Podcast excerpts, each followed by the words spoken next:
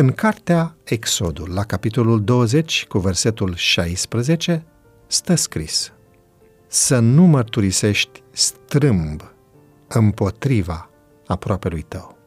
Porunca a noua este fără îndoială una dintre primele porunci de care ne-au spus părinții noștri, pentru că ascunderea adevărului este una dintre primele ispite cu care ne confruntăm. Părinți și copii, deopotrivă, suntem în fiecare zi puși în situații în care pare mai ușor să rostim o minciună decât un adevăr. Fie că este vorba de o apreciere falsă sau de o scuză inventată pe loc, multe din neadevărurile pe care le spunem par să ne facă bine și nouă și celorlalți, fiind o modalitate politicoasă de a ieși din încurcături și necazuri.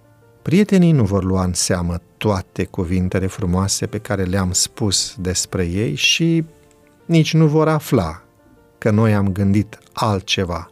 Așa că, în ochii noștri, micile minciuni cotidiene devin încet parte din viață. Nici de cum ceva care te face culpabil. Dar interdicția Scripturii este clară, fără minciună.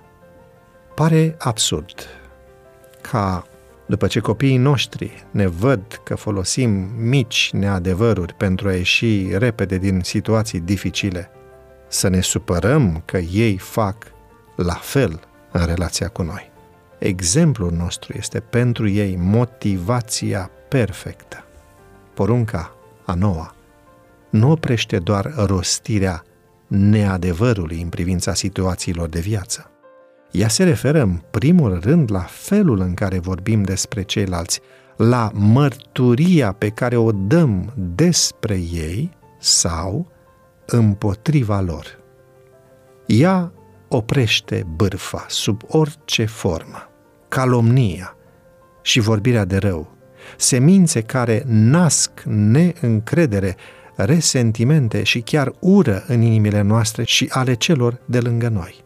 De multe ori, copiii noștri află despre ceilalți doar lucrurile rele pe care noi le povestim despre ei, continuând să construiască de-a lungul a generații întregi zidurile începute de noi. Mai este o formă de minciună de care ar trebui să îi ferim pe copiii noștri. În fiecare sabat, la biserică și în fiecare zi, în familie, noi deschidem Scriptura și accentuăm lecțiile ei importante pentru noi.